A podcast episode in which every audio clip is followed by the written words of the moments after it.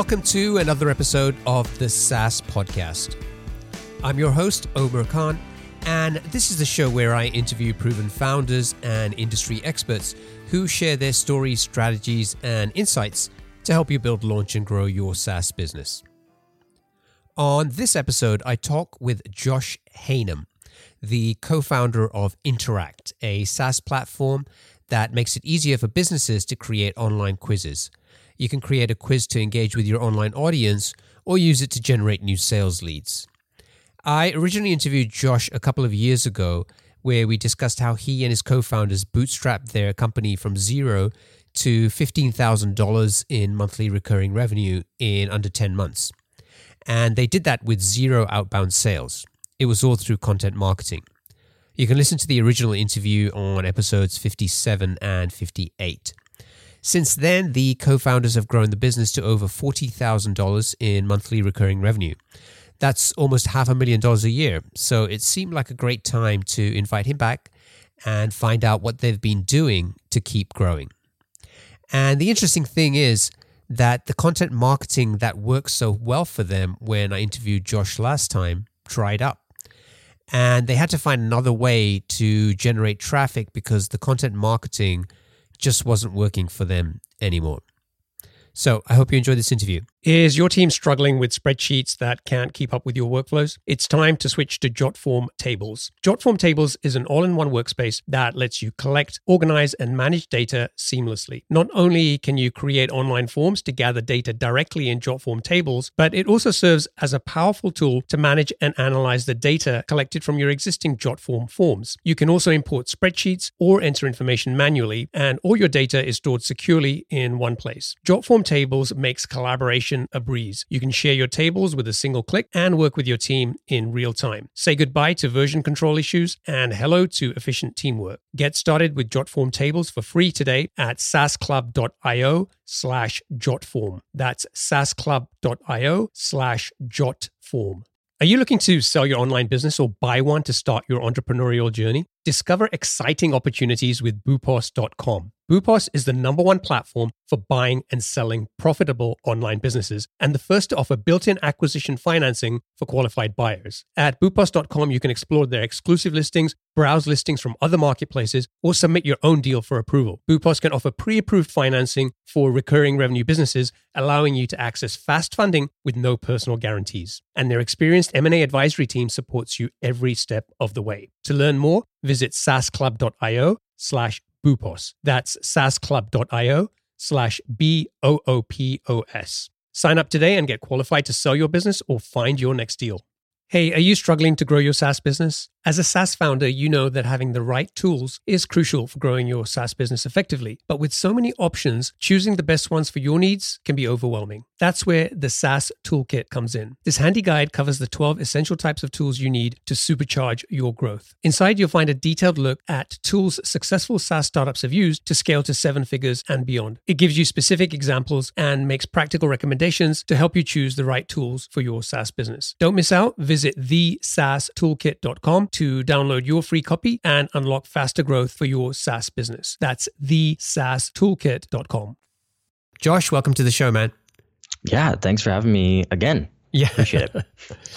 yeah, I think you're the second second person to have come back. Um, so Oh, that's awesome. There should be a rare company. Should be a trophy for that or something like that. I know, I know, right? All right, let's uh, let's start with my uh, usual icebreaker. I want to figure out what gets you out of bed. Do you, do you have a favorite quote or something you can share with us?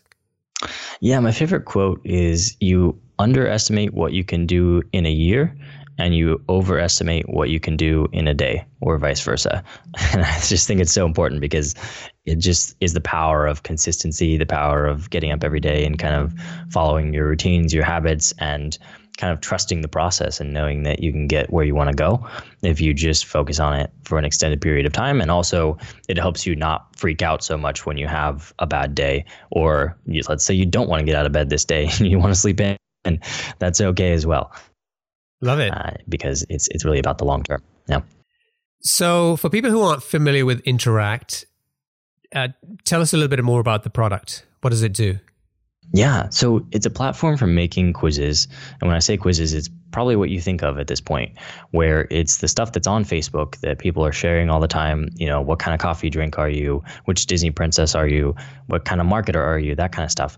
But it's also a lead generation platform. So our quizzes can be set up to where they capture contact information within the quiz. And then you can actually filter those contacts based on which quiz outcome they get, so their personality or how they answer particular questions. So it's a way of doing uh, filtering as well as going out into the world and capturing you new contacts that you can then sell to. So, who is your target customer and what problem are you trying to solve for them? Yeah, so we work with a, a huge variety of people. Uh, one in particular is in the retail space. So we do work with a lot of uh, people who sell actual products. And the problem that we're solving for them is that it's difficult to stand out on social media. You know, it's difficult to make something that is really interesting that people will click on instead of, you know, whatever Kardashian's article is next to your post. Um, so what we do is we help them to create quizzes. For example, what's your style, personality, or what type of jewelry fits you, that kind of thing and then you put those out onto social media and then also on your website. And then people take those quizzes and at the end of it you can recommend products as well as capture an email so you can do follow-ups. Now when we spoke last time i guess it was back in 2015 You'd, you'd been in business for just over a year. And as I mentioned earlier, you guys have gone from zero to $15,000 MRR in, in under 10 months one of the things that I remember about our conversation and the whole story of Interact was what you'd been doing with content marketing. Um, and there were a couple of things there. One was you you often hear that you know content marketing takes a long time to get going, to start building up traffic and a following, and even getting to 15k monthly recurring revenue in 10 months is quite a feat with just content marketing. Usually it requires some kind of jump start like, you know, doing outbound sales which you guys weren't doing. The other thing I remember about our conversation was that you had written countless number of posts and nothing seemed to be working for for a long time until you sort of crack the code with one particular article that you wrote. So let's just, I, you know, I don't want to kind of repeat the whole conversation that we had uh, back a couple of years ago, but for people who who haven't heard that interview, just tell us a little bit about, you know, what happened and how you kind of came up with that one blog post that helped you kind of get the breakthrough. Yeah, yeah. So the backstory on that was, you know, we we had no luck reaching out to people initially in terms of trying to get customers. So we did we did do the traditional stuff of like, you know, reach out to your potential customers and see if you can get them on board as your beta users or whatever. We didn't hear back from anyone. So I started doing content and at first it was a lot of generic stuff. You know, I remember distinctly doing a 72 blog post ideas article that took me weeks and then I published it and got a bunch of traffic, but nobody signed up for our product because you know it's a quiz product and blog posts that's a completely different strategy so that doesn't even make any sense um, i did the same thing for a long time and it was actually around the 100th article that i finally had a realization that if i'm going to reach anybody who's actually going to buy our product I've got to write stuff that's very particular to what we do. So I switched over to how to make quizzes as my theme, like how to make quizzes, how to make personality quizzes, how to make all sorts of different kinds of quizzes. And that article in particular, how to make a personality quiz, was the one that broke us through. And then I started to write articles that were similar to that.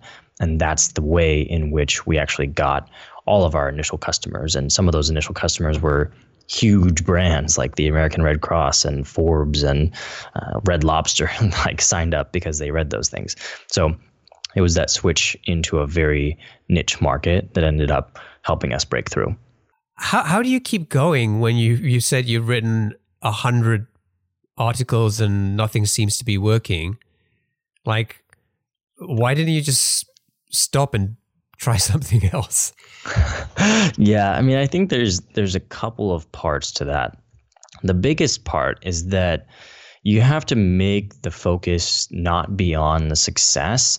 The focus has to be on how do I get better at this thing that I'm working on. And you know, I've always been a curious person. I've always been somebody that likes to learn. And so for me to be learning something is really fascinating. And during that time, I was learning about the world of blogging and content marketing and getting connected with you know, people like Rand Fishkin from Moz and other folks in that genre. And that was super interesting to me. So that's the number one reason that I was hooked in. The number two reason that I was able to keep going was that I wasn't overly stressed financially because we were still doing some consulting work on the side. Um, part of that time I was in college, and then we did, you know, start getting some customers. So I think in order to keep going in the long run when something's not, you know, taking off, you have to first really enjoy the learning process, and second, be financially okay, not like you know rolling in it or anything but you have to be okay because i think it can be overly stressful if you're if you're up against a wall trying to make money and also trying to learn something new. That's not a good situation. So you got to have those two things. Okay so let's kind of talk about what's been happening since then. So couple of years later you've gone from 15k mrr to forty thousand over forty thousand uh, dollars. You're still bootstrapped, self-funded business. What what have you been doing in that time? And um, before we get into what worked, tell me about something that hasn't worked. Yeah, yeah. So this one is is a bit shameful um, because you know I mentioned at the beginning we had reached out to people trying to directly go to our customers and we got no responses. Um, for some reason, I thought that would be a good idea. Basically, what happened was um, we wrote those initial articles that actually worked. So the first ones that were getting customers about making personality quizzes and that kind of stuff. But then that started to dry up. It was there's it was such a niche that once I had written 100 articles that were very specific to what we did, you know, the 50 to 100 got us basically nothing additional. The first 50 were getting all the customers, and the next 50 weren't reaching anybody new. And so I was searching for what to do next and landed right back on outbound sales. And that did not work. Uh, you know, what we do with quizzes is something that's brand new to everyone we work with. I have never spoken with somebody that's like, oh, I'm a quiz expert. Um, you know, I know exactly what to do. Nobody. And so when you approach somebody cold and say, hey, you can use a quiz for marketing, first you have to have this conversation about what the heck does that even mean? And you almost never get past that. If you do, then somebody up the chain in that company is going to be like, this is a dumb idea. And so trying to introduce something through outbound sales is something that I have found for this company does not work. And I was I was pretty stubborn about that. I'm a generally stubborn person, um, but that lasted like a year plus, and we actually hired and then had to let go four different people uh, on sales because I kept thinking that oh it's the people it's the process it's whatever you know we'll try it with a new person and a new process and this is going to work so that uh you know that's I can't say that's typical. I guess it does happen in, in startups from time to time, um, but that's that's something that did happen with us, and uh, it's it's not a great th- thing to look back on. It's kind of frustrating to to realize, you know, how much time and money and kind of emotional energy I was wasting trying to go back to this strategy that was never going to work and never did work. Uh, I don't know if it ever will for us, um, but yeah, that that did not work. Did you think in the back of your mind that maybe sales was just like the content marketing? That maybe after you'd done the hundredth post or the hundredth call or whatever, that you'd get a breakthrough? Is that maybe one thing that kept you going for so long to to try and make this work? Yeah, that's definitely part of it. Uh, the other part of it is that we did make a sale from time to time, uh, but the ROI was like vastly negative. Like you'd spend 10 times as much money on people and tools as you would on what you actually made back. So there was like some success, very, very little. And then also that aspect of, okay, well, I've done this with content marketing maybe it's just around the next corner it's just around the next bend and you just got to keep going with it and there are times in business just like with the content marketing where that is absolutely true and if you give up halfway through that's the same as never starting because you don't get anywhere in the first half it's the second half that really breaks you through and, and that was part of what kept me trying at it um, but it was not the same scenario so why is it that sales didn't work. What do you think were some of the takeaways from you from that experience? I can kind of speak to that from both sales that we ended up making and sales that we didn't make. Um, sales that we ended up making, the process would go essentially you hook one person in from an organization, and the way that happens is a very long conversation about how a quiz works for marketing, mainly focused on other companies' in the same space as that target prospect uh, that are doing quizzes. So you have a very long conversation. Then they're like, oh, this is interesting. I'll pull in my colleagues. Then you have a very long conversation with the colleagues. So you do that. And then if you are going to make a sale, you have another very long conversation with the rest of the team and or technical people talking through how this works. And all of this is just about how it works. None of it is about how it actually benefits the organization. And so if somebody higher up didn't then veto it, you would make the sale. But all you've been talking about is how it works. You haven't even talked about how it's going to be used. So then you've got to jump into how it's going to be used. Then you have another series of three or four calls, and the odds are that it never actually gets implemented. So that's kind of how it would go, even if you made the sale. If you didn't make the sale, what would happen is you get on the phone with somebody that is like, oh, that's interesting. I wonder what you're talking about with those quizzes. Like maybe I've seen those around. Usually, not even that. Um, and those conversations would really just be a questioning conversation of what do you mean by using quizzes for marketing? How does that connect with my systems? Where do I share it? How do I use this?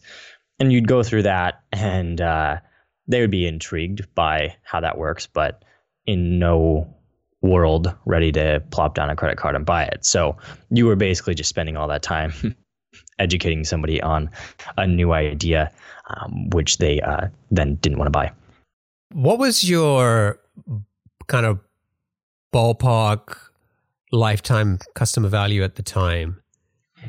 Yeah, um, we had raised our prices up a little bit, so lifetime value was in the thousands. So reasonable for sales um, had had the numbers worked out. Like we were we were in the LTV where you could afford to do outbound sales um, if it worked. But it sounded like it was a very. It, it doesn't seem like it should have been such a lengthy process, right? Just just having to explain like so many meetings just to explain like what it does or how it works. Yeah, exactly. It's and a it quiz. Always, Come on. It, yeah. It always got stuck there and you would get into the weeds and there's really no coming back from that in my book. I think you can sell a solution, uh, but you can't necessarily sell an idea to somebody. Okay, so uh, you kind of kept going for about a year. I know you you you you call that the the year of failed sales. Yeah. What at what point did you decide enough was enough and you had to try something else? Yeah, the point where that happened was actually when I took a break. I went on vacation right around this time last year. Um, I disconnected. I was in uh, Morocco, so I was in northern Africa, and there was really no reception anywhere, and it was also on the other side of the world. So you know, the option of of checking in on things was pretty much off the table, and so for a week or two, I was really forced to to stop just trying to go after the same thing I was going after for so long, and actually think about it from an outside perspective. And being in a different place is a great way to think about things from an outside perspective. So I did that.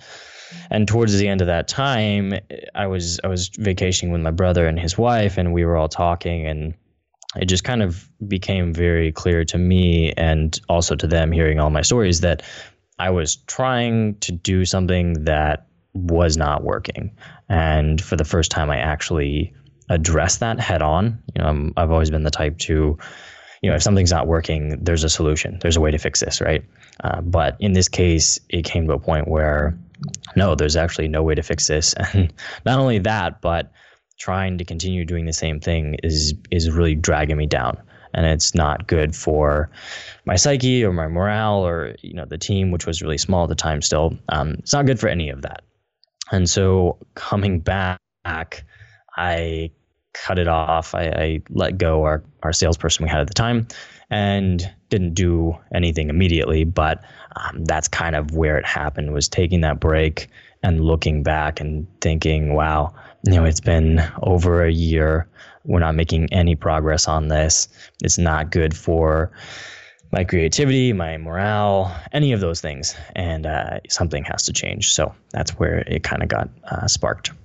And and then you went back to content marketing again, but you took a different approach this time. Can you tell us a little bit about that? Yeah. So the way the way that uh, that came about. So I came back right, and uh, first of all, we hired Jane, who is our head of operations now, and handed over all the day to day operations to her. So answering customer inquiries, doing demos, all that kind of stuff. So then I wasn't doing anything day to day, and I had some time to think about what to do next, and I actually stumbled upon an article about Adidas and how Adidas does influencer marketing by sending shoes to thousands of people around the world every time they launch a new product. And those people are influencers who have a thousand plus followers on Instagram. And then they post the pictures of the shoes, and it's a huge driver of sales, like a massive amount, which I never thought about, but it makes total sense now. So I knew that. And then I also knew that these very, very specific articles about how to use quizzes for lead generation do super well if they're put in front of an audience. But Google doesn't have much of an audience to give because nobody knows about this idea, so they're not searching for it. But if we pair that with influencers, then maybe that will work.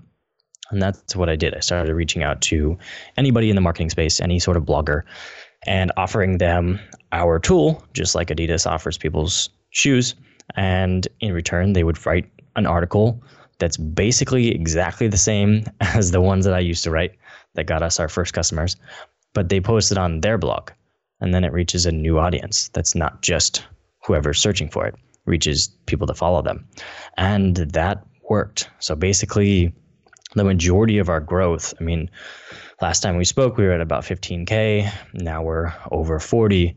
The majority of that growth has come in 2017, uh, 2016, and the remainder of 2015 after we spoke, there was not much growth, and and most of it has come in the last 11 months. Okay, great. So let's let's talk a little bit more about that. So the idea of in- influencer marketing is pretty straightforward. That you're you're reaching out to people who have their own audience or followers, and you're getting them to talk about your product in whatever way, right? Whether it's a blog post or podcast or whatever.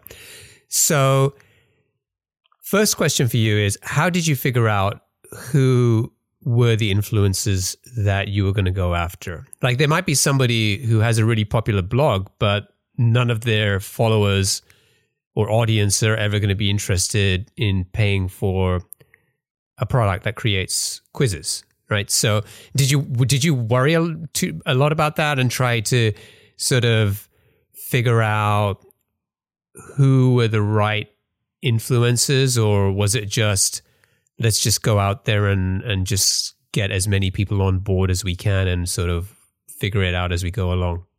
Yeah, right, right. That's a, a super good question because we actually did play around with this and we we tried reaching out to lots of different people, travel bloggers, food bloggers, all that kind of stuff. And what came up was the exact same problem that we had with doing sales. So the the influencers that we actually work with and we target them very specifically now are people that are already trying the latest thing and they want to be on the cutting edge. They want to be the one experimenting with a new tool, with a new idea. Um, and the way that we look for that is by you know looking at the other content that they post or whether they're working with any you know of our partners. So we have like technical partners who are email marketing programs and stuff like that. So if these bloggers have already re- reviewed let's say convertkit that's a perfect connection for us to then partner with that person as well. So it ended up being the same problem and it, it kind of reared its head again where if we reached out to a travel blogger they never heard of using quizzes for marketing we're not going to convince them even even though they're a partner and they're getting the product for free, it still doesn't work, which is crazy. Um, you know, you, you can't even convince somebody to do something for free if they've never heard of it and they, they're not bought in. So we focus a lot on people that want to experiment with new things and get excited about that rather than needing to be convinced. And that's what we do. Got it. And then once you um, had identified these people, how would you, how would you kind of, uh, reach out to them and uh, just tell me a little bit about how the conversation would go. We use a, a pretty standard email that we customize uh, to reach out to the bloggers, and it really asks about, you know, hey, we have this uh, partnership that we're offering. Uh, you get to use our tool. Uh, what we ask in return is that you do a blog post, but it's not required. You know, if you don't like the tool or it doesn't work out for you, no, no problem. Uh, you can still use the tool. And so we kind of left it very like casual, you know. And the people that did respond, the conversations mainly start with just discussing a quiz idea, uh, something that might work for their business because we want them to use it first so they can actually write about how they used it and what the process was like and all those types of things. So the conversation is very consultative. It's really about, you know, here's here's an idea that I have for your site and what we can do with it. Uh, let's talk about that. Let's get you set up. Let's get all this stuff running. And then it becomes really easy if they get it set up and it actually works for them and they're getting their own list to grow. Then they'll obviously write about it and talk about the whole process and, and all that stuff. So um, that's pretty much how we do it. Did you did you kind of like lay out any requirements in terms of what you expected people to kind of produce in terms of coverage for it, in terms of how long a blog post should be, or what kind of format, or did did that matter much to you at the time? Um, we don't require anything. We we rather kind of give examples. So at first, I was giving examples of my own articles and saying, "Hey, this is kind of what I'm looking for." And then now, since we have you know several hundred of these blog posts floating around there from our partners, we'll just reference a few of those and say, "Hey, this is kind of what we're looking for." Just just so you know what to expect. This is what we we we expect from our end. So that is kind of the way we go about it. Are you an entrepreneur looking to buy a profitable online business or a founder ready to sell? Boopos is the number one platform for buying and selling profitable online businesses. With their exclusive listings, as well as listings from other marketplaces, and the option to submit your own deal for approval, Boopos has you covered. Plus, they're the first to offer built in acquisition financing for qualified buyers of recurring revenue businesses, allowing you to access fast funding without personal guarantees and their experienced M&A advisory team supports you every step of the way. To learn more, visit saasclub.io slash boopos. That's saasclub.io slash B-O-O-P-O-S. Sign up today and get qualified to start your entrepreneurial journey or sell your business at the right valuation with boopos.com. Did you give these uh, influencers, did you put them on some sort of affiliate program or were they just really just recommending the product based on the experience of using it, or was it both? Uh, it's both. We have an affiliate program. It's optional, so some people don't even opt to use it. You know, if they don't feel like it's the perfect fit for their audience, they'll just do the post, and then it's just it's just a blog post about using quizzes. Uh, others will use the affiliate program, and they'll have a link that's in there that's in a, a promoted link, um, and they'll link from that when they do their blog post. So it's really optional. I'd say it's like 50-50, Like half of them use the affiliate link, the other half, uh, you know, don't bother. And and how long would you give them the product for free? Like like if somebody wrote a blog post, did they have it for forever? Yeah, yes, they do. They do have access uh, to it forever. And then they become part of our insiders network as well. So, part of what we always have to work on is making our product more uh, explanatory because as we reach more people, we're getting even more people who have never heard of quizzes using it. Um, so, it's a very interesting world in that as we grow, we're reaching more people, but they all are doing this for the first time. So those partners help us create our product in a way that's much more um, in line with somebody who's never done quizzes before because our team can no longer understand that. We can't go back because we've done so many of them at this point. We can't we can't even fathom what it's like to be doing it for the first time. So we use that network as a way of improving our own user experience. And I guess it's not just about getting them to write a blog post. It's probably more important to develop a relationship because then as you continue to evolve the product and the, you know release new features and things like that, you can keep going back to these people and then there's there's always additional opportunities for them to go back to their audiences and tell them more about the product. Yeah, exactly. And a lot of the referrals that come in are not even from the blog post. They're actually people talking to each other. They'll be, you know, in a mastermind group or they'll be meeting in person, and that's what actually prompts the, you know, the other person to to give it a try. So that's that's kind of the long game is that we've got, you know, now thousands of people out there who are advocates and every time they're talking with other marketing people you know and they get into different subjects of what they're doing the quizzes come up and then we get recommended. So it is a very long game. What type of objections did you get from people when you were trying to get them on board to to look at the product promote the product?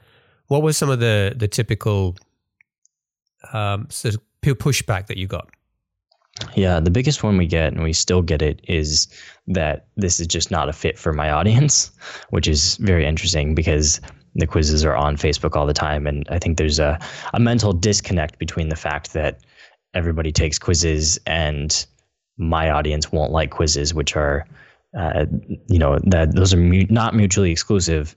Um, so you can do both. It's it's very interesting that uh, a lot of website owners, and bloggers, and marketers somehow think that their audience is not something that would like taking quizzes.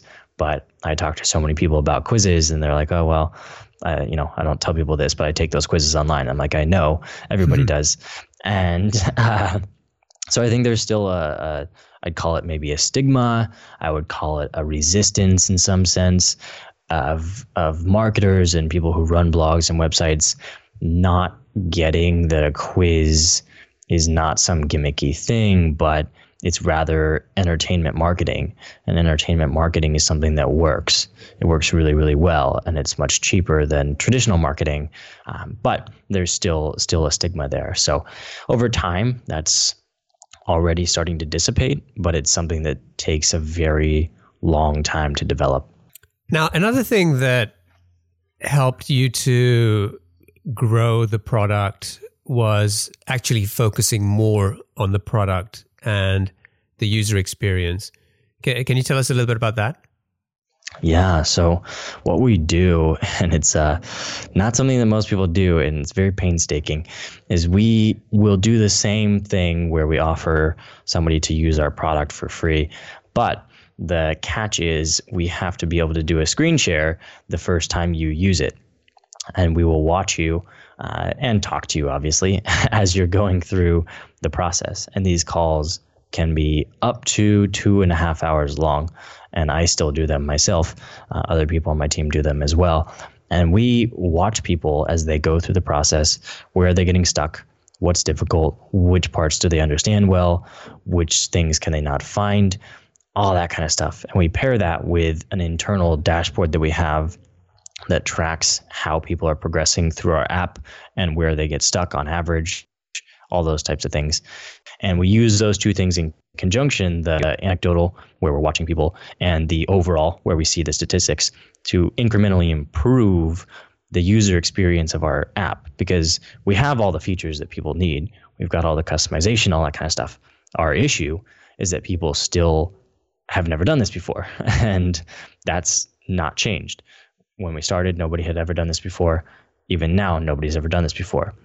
But there's just a lot more people now. So it's very difficult to kind of take something that's brand new and explain it to everybody individually. And so that's where we do a, just a ton of time talking with people, watching the experience, and then improving it. How how do you get these people on board? Like, where do you find them? Um, all over the internet.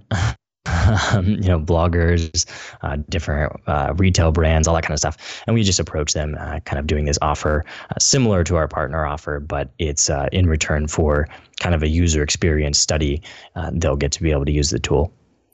And how do you? What is there a particular tool that you use to to watch them, or do you just screen share over Skype, or how do you do it? Uh, yeah, we use Join.Me most of the time. Um, that way we can switch it over and then also record the session if they're okay with it. And then our whole team can go back and watch those. It's almost like a, a basketball team watching film.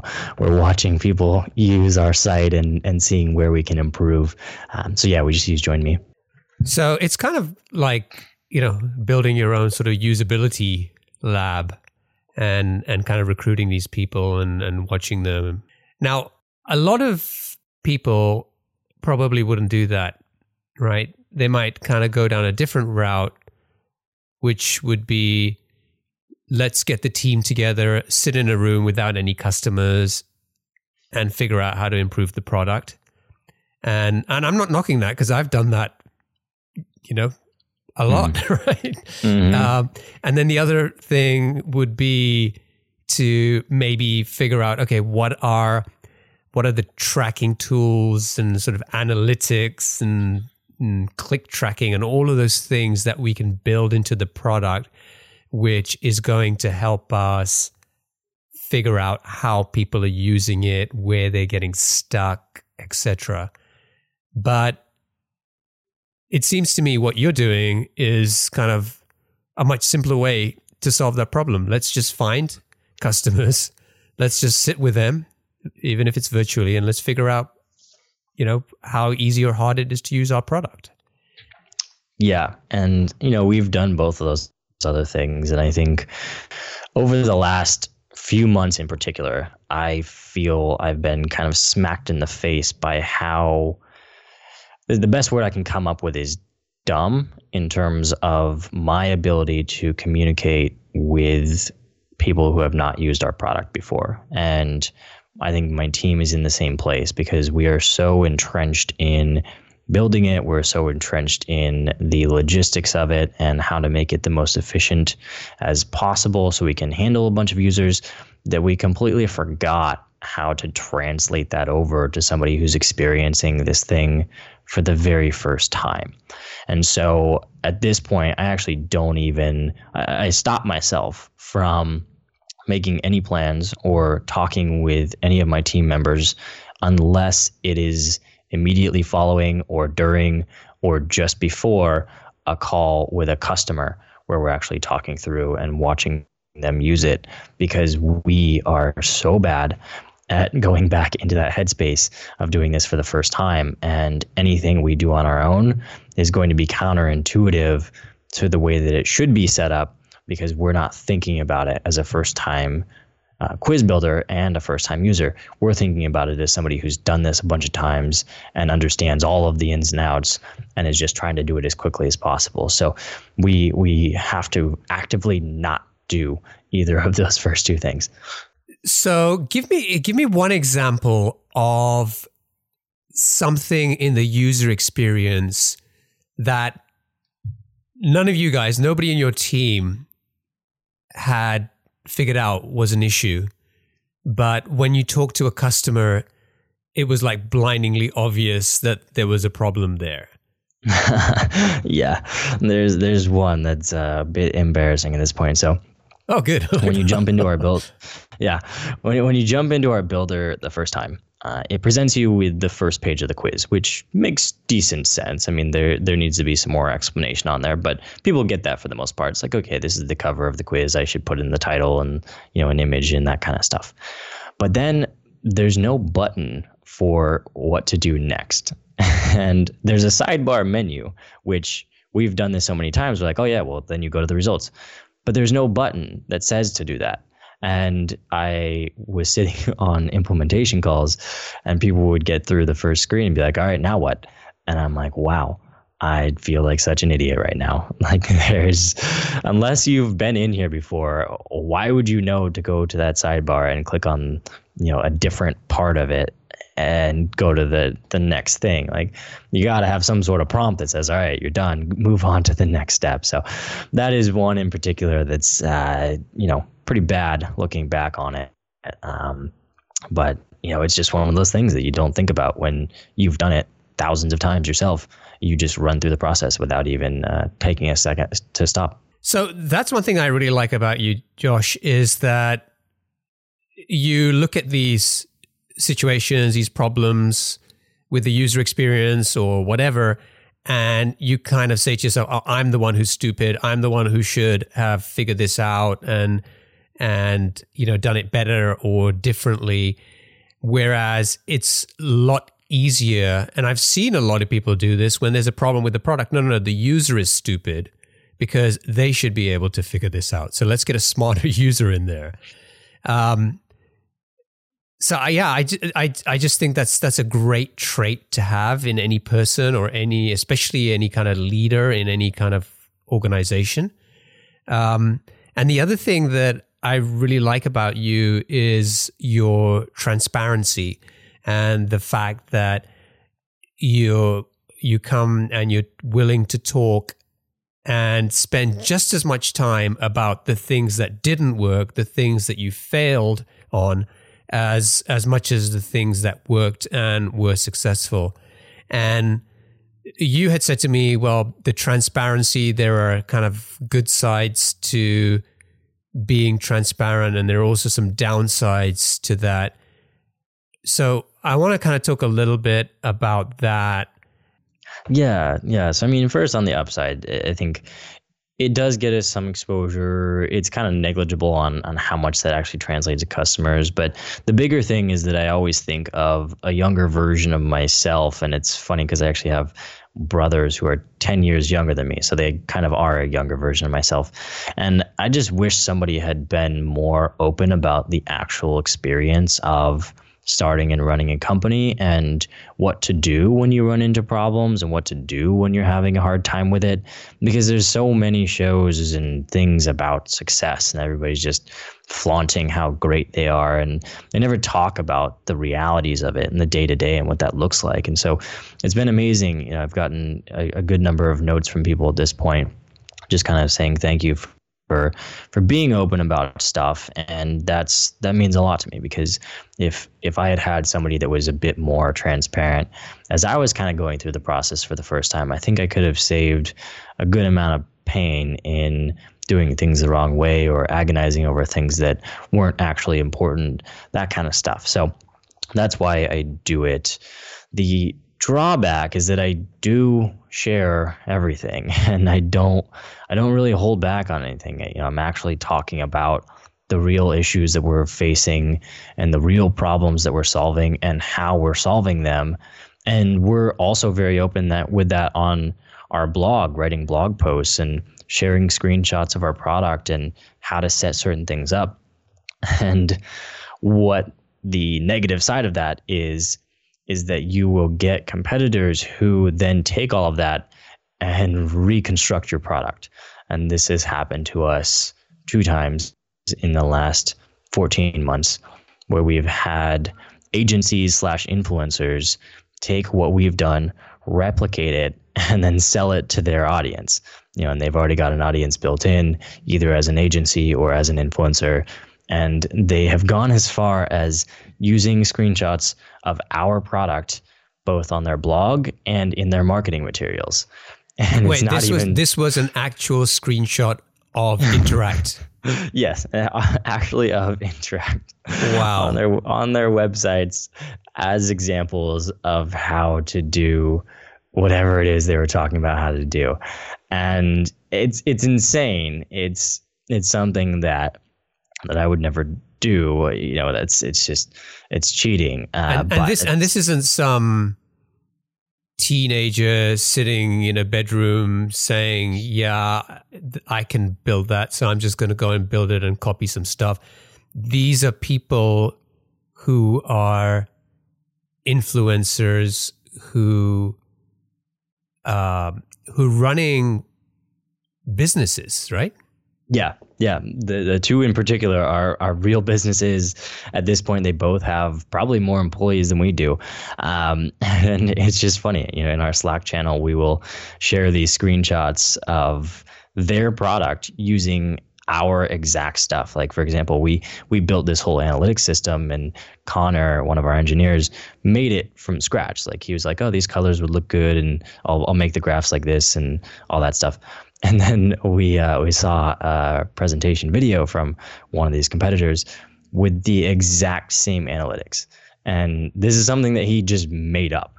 It's not like he was using some boilerplate analytics system. Like he created it, and it's actually not that great. We're redoing it right now because it's not intuitive. But this other company had used it verbatim without changing a single thing. So that's the kind of stuff that ends up happening when you're open with what you're doing. Does that make you want to hold back with what you share? No, I think if I've learned anything is that you are really just competing against yourself. You know, our our biggest challenge right now is making our product easier to understand. It's not that, you know, somebody is comparing us head to head against a competitor and we keep losing out. It's that when somebody comes on and if they don't know what to do every step of the way, they're going to get confused and, and decide it's not worth their time. So I always feel as if it's always a battle against yourself to keep getting better and keep improving both your product and your marketing strategy and your onboarding strategy, all those things, rather than, oh, we got to make sure you know nobody's doing the same stuff as us. Now, the one thing I do kind of wish for was that we had a real competitor. And by that, I mean somebody who was kind of figuring out what to do next because what tends to happen, at least the last couple of years, is we'll kind of agonize over a problem, come up with a solution, implement it, and then two months later, all of our competitors are doing the same thing. And it would be really cool if we had somebody that we were kind of going you know, back and forth with, where they solve one problem, then we kind of build our own version of it. We solve a problem, they build a version of it, and you know, we had somebody to kind of truly compete with, where you're both getting better. Whereas what's happening now is they take whatever we have and then they put some marketing behind it and you know go out and sell it rather than actually trying to solve the problems on their own. I, I I wonder. I mean, what is the best way to deal with that? I mean, I think it's a great attitude to have in terms of what you said. You're just competing against yourself, and in many ways, I think you have to, you know, ignore some of this stuff that's going on if there aren't other means available, whether it's legal or whatever, to to try and address those. Yeah, I mean, I I I think the best way to win out in the end is just to not not ever be able to be defeated. You know, if, if somebody is never going to give up, then you can't beat them, right? So I think that's kind of the stance that I've taken is that we can keep improving, we can keep getting better.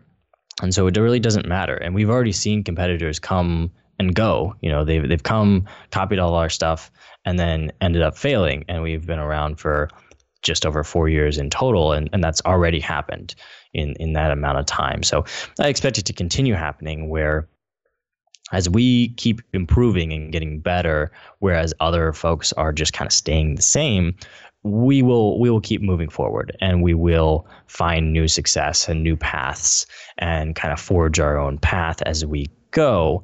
And in that sense, it doesn't matter who's copying what and what competitor is doing which thing, because if we keep moving forward, we will keep growing. Yeah. And it's not it's a good lesson and it's it's just not about the product, right? There's anyone can look at a product and say, "Wow, those guys are making money. I'm going to build this cuz I I can." But just because you can build a product doesn't mean you can build a business or a successful business. Yeah, exactly. There's so much to it and, you know, eh, you can't just put together a great marketing campaign and get people to buy something and expect that to be a real business. You know, a business lasts over time. There's ups and downs. There's ebbs and flows. There are big problems to be solved. And if you're not actually solving problems and you're not practicing solving problems, and by practice, I mean doing it and then getting feedback on it, which is exactly what you do when you are building a product for customers, then you're not actually getting better at any of those things. And so when the the tides turn and all of a sudden your marketing campaign stops working, you don't know what to do because you've never figured it out before. And so that's where I don't mind as much. Obviously, it's irksome when we lose somebody to a competitor that has the same product as us because it is. Uh, but at the same time, if we keep practicing ourselves at getting better on user experience and marketing and sales and onboarding and product, then we'll be okay. We'll we'll make it through, and uh, we will have learned a heck of a lot along the way, rather than just kind of ripping off something and and making a quick buck. That's that's a great way to think about it. All right, let's get on to the lightning round. I'm going to ask you, well, you know the drill, man. yeah. okay. So, uh, what's the best piece of business advice that you've ever received? Best piece of advice is to take a beat. Everything always seems like the end of the world, but nothing is because the world's still here. So, take a beat when something is really rough and take a second to think it over. What book would you recommend to our audience and why? Yeah, so hopefully I won't say the same one I said last time, but it's the seven habits of highly effective people. I think it's got great life advice in terms of networking and marketing and just connecting with others, which is the most important part of business. Yep, that's a classic. What's one attribute or characteristic in your mind of a successful entrepreneur? persistence. I think if I ever get a tattoo, which I'm thinking about, then it will be the word persist because there's so many times when you just have to kind of keep going and that's the key. Dude, you are the poster child for persistence with your stories of 100 blog posts and the year of failed sales. Yep. Yep. What's your favorite personal productivity tool or habit? Yeah, so I'm going to cheat, and it's neither. Well, I guess it's habit, so that's not cheating. Uh, it is prayer. I'm a Christian guy, and so it's it, meditation is the similar thing. Uh, prayer, meditation is really what grounds me. And is you do that every day? Every day, right after I wake up. Sweet. Uh, what's a new or crazy business idea you'd love to pursue if you had the extra time? Yeah, it's a good question. I want to open a pizza shop and also a gym. Why? Those are two of my favorite things. So, a pizza shop and uh, a gym because you gotta have the gym for being in shape. And you gotta have the pizza because it's delicious. uh, what's an interesting or fun fact about you that most people don't know? Uh, interesting fact: I run a thousand miles a year, which is uh, quite a lot. Wow. Yeah. Is that just like do do you run in races or events, or it's just you just it's just builds up from daily, weekly running? Yeah, daily, weekly running. You know, four or five miles a day um, on most weekdays, and it just it just adds up. You know, you get to a 100, 120 miles a month, and uh, just kind of turns into a, a thousand miles a year. Wow. And finally, what is one of your most important passions outside of your work, apart from pizza? yeah. Um, I would say there's a couple of things. Uh, being outside, which is just kind of being in nature, uh, and then also that's connected to my other one, which is just my faith. That's awesome. You know, I think the the nature thing. I, I've talked to a few people about this, and it's not something that a lot of people talk about. Mm. But I, I was never into nature, right? I just but for the last few years, it's something that I do a lot more. And I find that the more I get away from technology and spend more time just in the outdoors, the more better I think and the better ideas I come up with. Yeah, I, t- yeah, I totally agree. And I think there's some science behind there somewhere. There's got to be. There's got to be. I mean, it's it's just so it's so clearing of the head to be in a space where there's so much beautiful stuff around and you're not around around technology, you're offline, that kind of thing. Um, I I love it. Now, one thing we're going to have to do. Well, first of all, I think you you have a great story, and I love how we've been able to pick up from the conversation we had a couple of years ago, and you've you know come back and helped us to you know continue to see the ups and downs that you've had, but the you know how how in the the long term you're you're continuing to make great progress and continue to grow the business. And I think based on what I've seen with this business and and what I've learned about you, I know I'm I'm confident that that is going to continue to happen. So uh, I think we should agree now to set a date for when you when you guys hit a million dollars a year. Let's have you that back. sounds that sounds good. I love it. That would be a great great you know time for us to have a follow up conversation and Yeah. and see you know uh, what's been going on. Um, now, if uh, people want to check out Interact, they can go to tryinteract.com. hmm And if they want to get in touch with you, what's the best way for them to do that? Yeah, so I am on all the socials. So Twitter at Jay Haynam. I'm on LinkedIn. You can search for Josh Haynam. I'm the only Josh Haynam in the world, so you will find me. Um, and uh, those those are the main ones, I guess. Awesome. Josh, thanks again. I wish you all the best and uh, look forward to having that conversation when you hit the big one. Yeah, thanks again. yeah, thanks, for having me back. Cheers. Do you dream of owning a profitable online business or are you looking to sell yours? Boopos.com is the number one platform for entrepreneurs and founders alike. With Boopos, you can discover exclusive listings, browse listings from other marketplaces, or submit your own deal for approval. As the first platform to offer built in acquisition financing for qualified buyers, Boopos makes it easier than ever to acquire a recurring revenue business without personal guarantees. Their experienced M&A advisory team is dedicated to supporting you throughout the process, ensuring a smooth transaction. Don't miss out on this exciting opportunity. To learn more, visit saasclub.io slash boopos. That's saasclub.io slash B-O-O-P-O-S. Sign up today and get qualified to sell your business or find your next venture.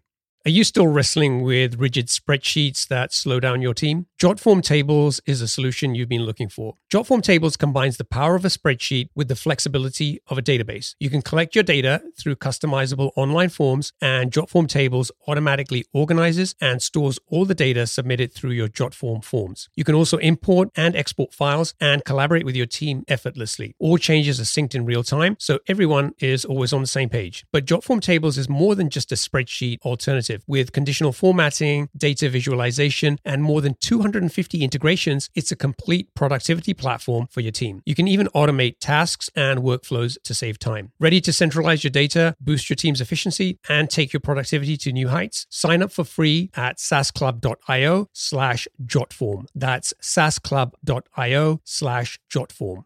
Attention SaaS founders, are you determined to scale your B2B business to that coveted million dollar ARR milestone? I've got something that can help you get there faster. Introducing the SaaS Club newsletter, your weekly companion on the journey to SaaS success. Packed with proven strategies, practical insights, and exclusive interviews with B2B SaaS founders who've been where you are, this newsletter is your ticket to accelerated growth. Each week, in just five minutes, you'll gain access to a treasure trove of growth tactics, lessons learned, and insider tips to help you navigate the challenges of the early stages and scale your business to seven figures and beyond. So why wait? Become part of a 4,000 plus strong community of SaaS founders and entrepreneurs who are already harnessing these insights to drive their growth. Visit saasclub.io slash newsletter and subscribe to the SaaS Club newsletter today. Gain the support and expertise you need to keep forging ahead on your SaaS journey.